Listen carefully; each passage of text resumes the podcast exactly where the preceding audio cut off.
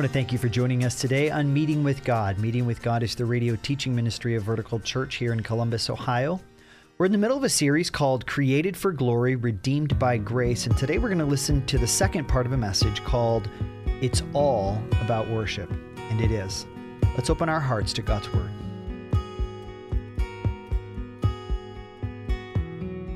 We all have Jimmys in our lives all of us, whether we realize it or not, pastors have jimmies, you have jimmies.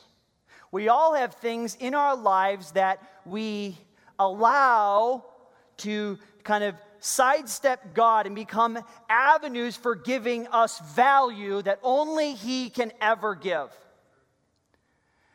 And maybe your Jimmy is your career. Maybe your Jimmy is your spouse, your husband. Maybe your Jimmy is your children. Maybe your Jimmy is your parents. Maybe your Jimmy is your education. Maybe your Jimmy is a football team. But whatever your Jimmy is, no one can give you value like your Heavenly Father. And I'm going to tell you worship and glory to God begins with a full understanding that my value and all my worship is meant to be directly given and come from my Creator, my Heavenly Father, my God. And I would tell you today, if you've come in here, all of us have brought little Jimmies with us. And the sooner that we can lose the Jimmies in our lives, the sooner our lives will more fully be devoted to our Heavenly Father, to more fully will the glory of God be seen in our lives. Beyond us as individuals, which I just referenced, listen, God created gender. God created marital roles. God created the home. God created the parent child relationship. God created social relationships. God created the world. God created, you might say, the universe, our environment, all of them to reveal His glory, all of them to bring Him glory. My heart for us as we begin this new study is to more fully realize that we don't start dealing with how do I fix this in my marriage? How do I become a, a man whose heart is after God? How do I become a woman who raises children that love the Lord? We don't start there. We start at the foundation, which is the word worship. If this, as we see here in the text, if everything begins with an understanding that God is my creator and God is the one who loves me and is the one who created me and gives me my value, then we're ready to talk about the other topics. But until then, as long as we have Jimmys we're holding to, we'll always be waiting for the next heartbreak. Well, we might be asking, well, why, why aren't we living that? Why don't we see the glory of God in our lives more fully? Well, again, we have to understand that we were created to worship and to bring glory to God. We were created with uniqueness. Now, God's plan all along was for us to be creatures that would worship Him, that would fully live for His glory. That didn't happen. Why don't you turn in your Bible to Romans chapter 1? Keep a finger in Revelation. We're coming back to Revelation 5 in a few minutes here. Romans chapter 1, verse 16. I know I've asked this question. I know many of us in our own ways have asked this question. So, why does my life resemble and reveal so little of God's glory? Another way to say is, why is my life broken the way it is? Paul tells us here, I'm going to begin with the good news, then we'll move from there. Romans chapter 1, verse 16, Paul says, For I am not ashamed of the gospel. That's the best news. For it is the power of God for salvation to everyone who believes, to the Jew first and also to the Greek. For in it the righteousness of God is revealed from faith for faith, as it is written, The righteous shall live by faith. For the wrath of God is revealed from heaven against all ungodliness and unrighteousness of men who by their unrighteousness suppress the truth. For what can be known about God is plain to them because God has shown it to them. For his invisible attributes, namely his eternal power and divine nature, have been clearly perceived ever since the creation of the world in the things that have been made, so that they are without excuse. For although they knew God, they did not honor him as God or give thanks to him, but became futile in their thinking, and their foolish hearts were darkened. Claiming to be wise, they became fools. And here's the key term and exchanged the glory of the immortal God for images resembling mortal men and birds and animals and reptiles. Therefore, God gave them up in the lusts of their hearts to impurity, to the dishonoring of their bodies among themselves. It's interesting here, he talks about our bodies. It's the polar opposite of Romans 12 1, of giving up our bodies as a living sacrifice. But he continues, verse 25, because they exchanged the truth about God for a lie. And here it is and worshiped and served the creature rather than the Creator who is blessed forever.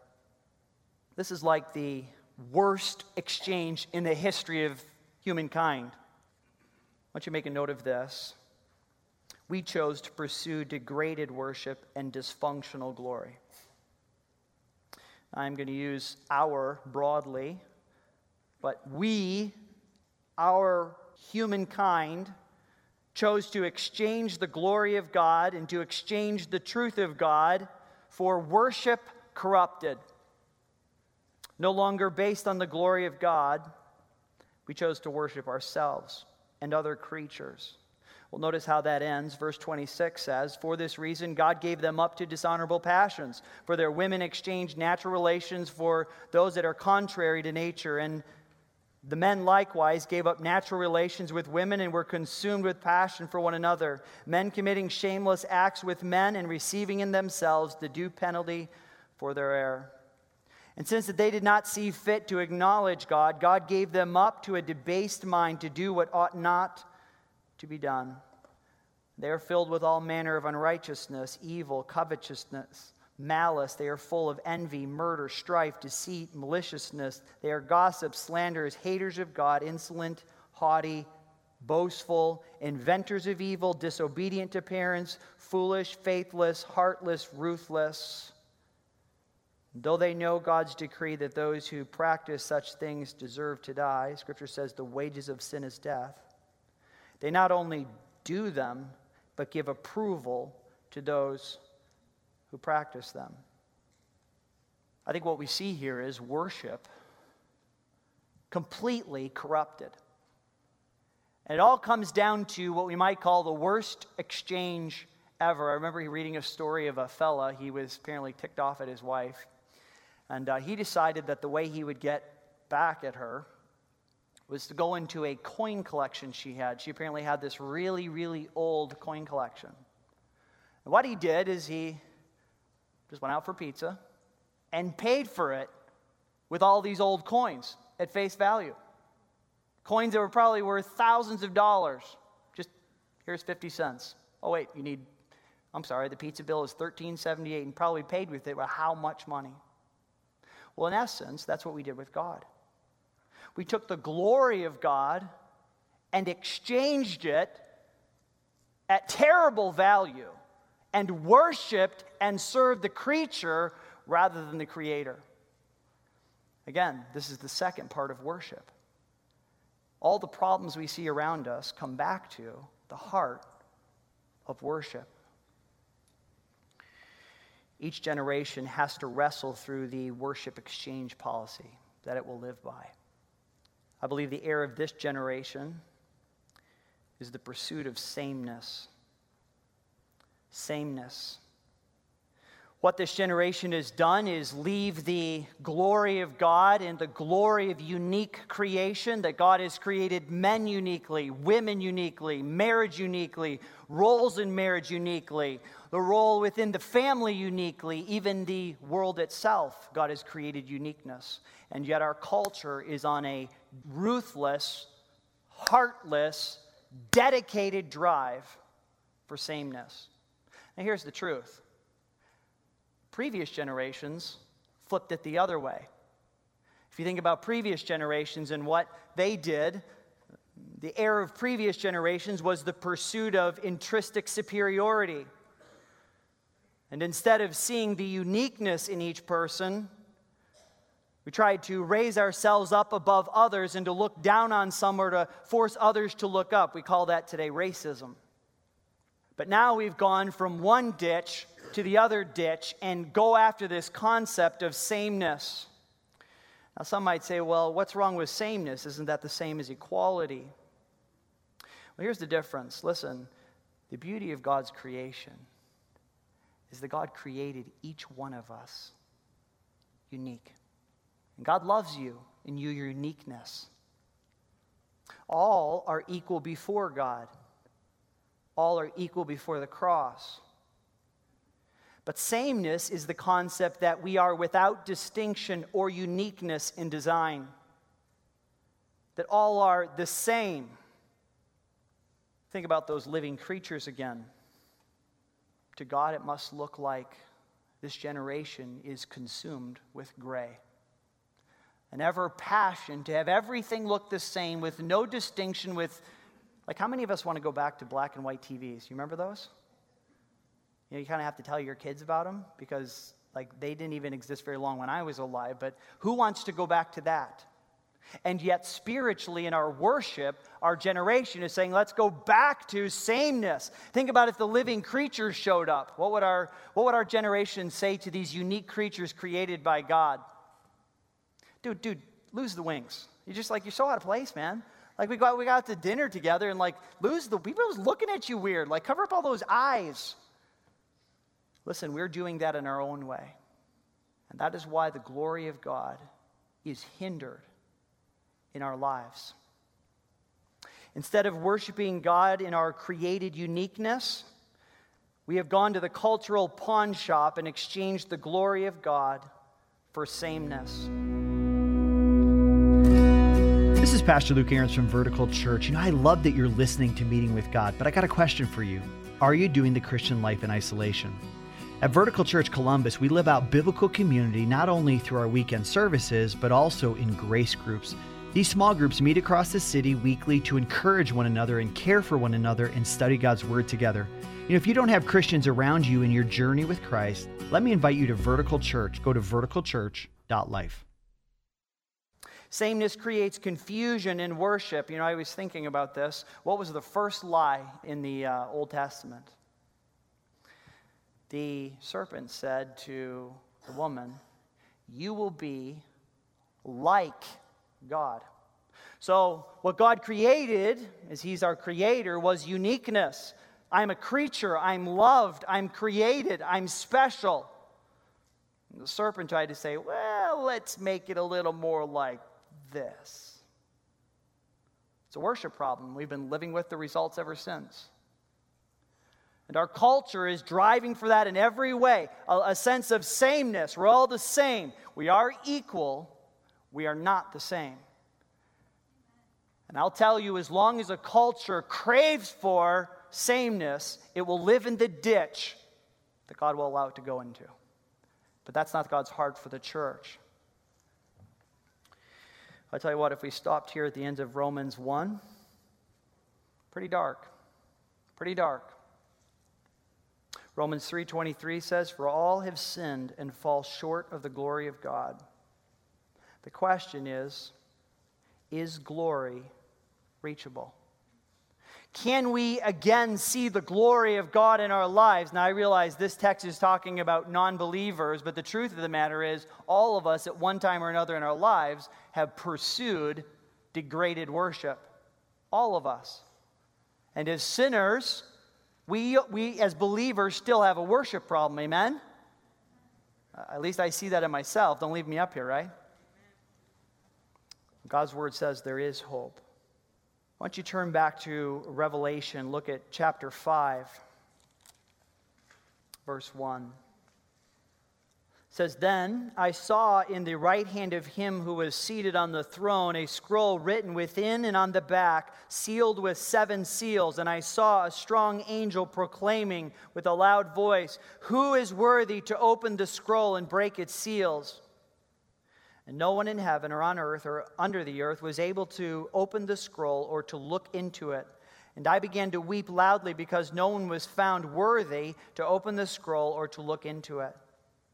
And one of the elders said to me, Weep no more. Behold, the lion of the tribe of Judah, the root of David, has conquered, so that he can open the scroll and its seven seals. And between the throne and the four living creatures, and among the elders, I saw a lamb standing. This is symbolically referencing Christ. I saw a lamb standing as though it had been slain with seven horns and with seven eyes, which are the seven spirits of God sent out into all the earth. And he went and took the scroll from the right hand of him who was seated on the throne. And when he had taken the scroll, the four living creatures and the 24 elders fell down before the Lamb, each holding a harp and a golden bowls of, full of incense, which are the prayers of the saints. Again, symbolic. And they sang a new song, saying, Worthy are you to take the scroll and open its seals, for you were slain, and by your blood you ransomed or redeemed people for God from every tribe and language and people and nation, and you made them a kingdom and priests to our God, and they shall reign on the earth. Then I looked, and I heard around the throne and the living creatures and the elders the voice of many angels, numbering myriads of myriads and thousands of thousands saying with a loud voice, Worthy is the Lamb who was slain to receive power and wealth and wisdom and might and honor and glory and blessing. And I heard every creature in heaven and on earth and under the earth and in the sea and all that is in them saying, To him who sits on the throne and to the Lamb be blessing and honor and glory and might forever and ever. The four living creatures said, Amen. And the elders fell down and worshiped. Listen, the key word in this whole chapter is the word redeemed. That's the last major move in this concept of worship until Jesus Christ comes back. The word redeemed means to purchase or to, uh, to buy back. I love how it says here, look in verse 10. It says, You have made them, the people of God, to be a kingdom and priests to our God. Hey, that's you and me. That's you and me. You know, the beauty of what God has done is that God created us, that we are unique, that God has made each of us with a special purpose, that God loves us, that God cares for us, that we have a special design. Then we corrupted that by exchanging the worship of Almighty God so that we could worship creatures, even ourselves. But the glory of the gospel is that the Lamb, Jesus Christ, came and redeemed us from our depravity. Christ redeemed you by grace and restored you to true worship and glory. You might call these three passages the three major moves of human history creation, depravity, and redemption. Notice that all three of them are directly linked to worship. So here's the question for us. As a redeemed creature, now a member of the kingdom of God and a priest to the living God, isn't it, isn't it crazy that God, this, this just should blow our minds? You think of a priest, right? You think of somebody that's holy, that's set apart, that's dedicated to worship. Isn't it amazing that, that God sent his son to grab a hold of us, to make us depraved creatures? priests to the living God? Does anybody get the awesomeness of that? Here's the question that we should be asking, though How do I live for the glory of God as a lifestyle of worship? How do I do what Romans chapter 12 said when it says, to present our bodies as a living sacrifice, holy and acceptable to God, which is our spiritual worship? How do we live out this sense of worship as redeemed people? How do we reorient our minds and our hearts to live and reveal the glory of God in every way? Scripture tells us that we are a new creature in Christ. The old has gone, the new has come. But here's again the question how do we live like that? How do we live like that? How do we fully live for the glory of God exactly how we've been created? Sometimes that's hard. How do we, how do we engage that? I read a story of a man. His name is Michael May. Michael regained his sight at age 45. He was blind for 42 years. When he was three years old, he lost his sight and lived blind for 42 years before he was, went through an operation that he was able to actually regain his sight. Now, prior to Michael's surgery, there had been about 40 cases of sight restored to patients.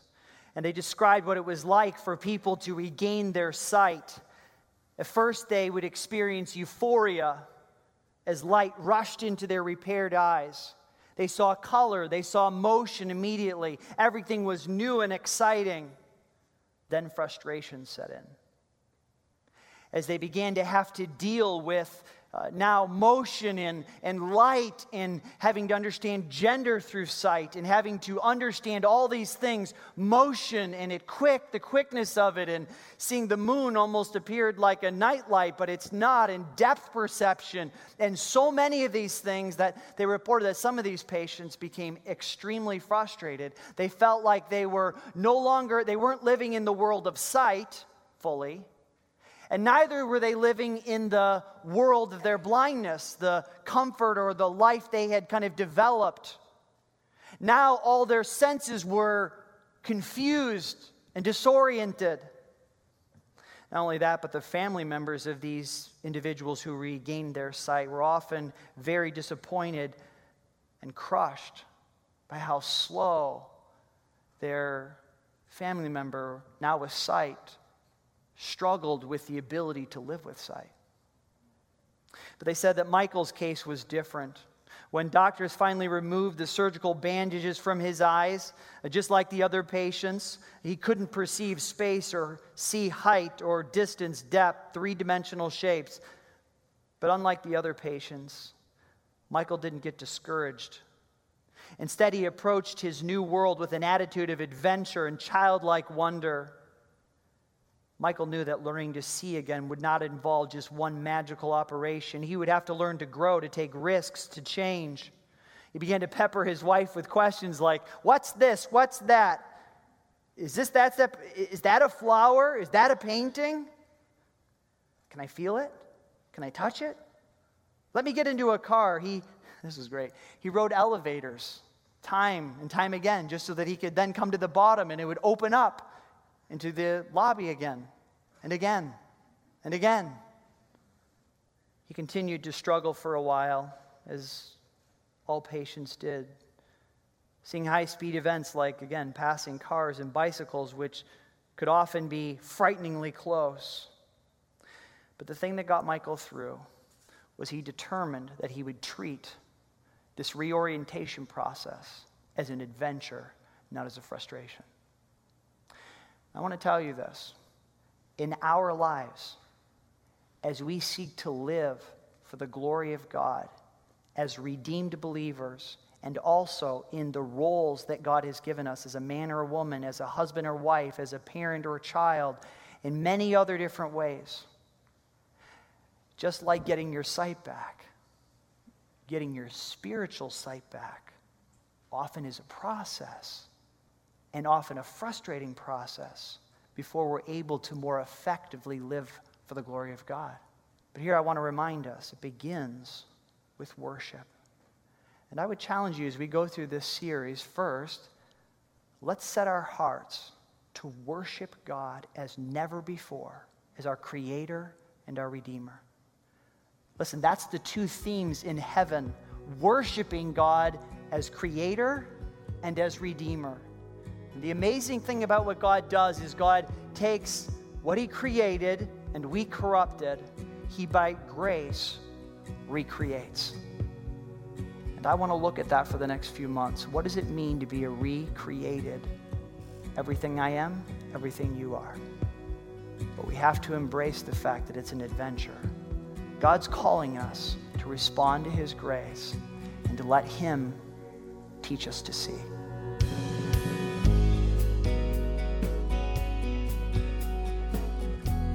Thank you so much for listening to Meeting with God, the radio ministry of Vertical Church in Columbus, Ohio, located at 1290 Old Henderson Road. Meeting with God is a listener supported ministry which strives to share the good news of Jesus Christ each day. Our prayer is that this radio program will lift people's eyes and hearts to our Savior, Jesus. If you would like to be a part of the Meeting with God team of financial donors who make this ministry possible, please visit our website, verticalchurch.life. We are thankful for your partnership in the gospel, and as always, we hope to meet you back here at the very same time tomorrow for your meeting with God.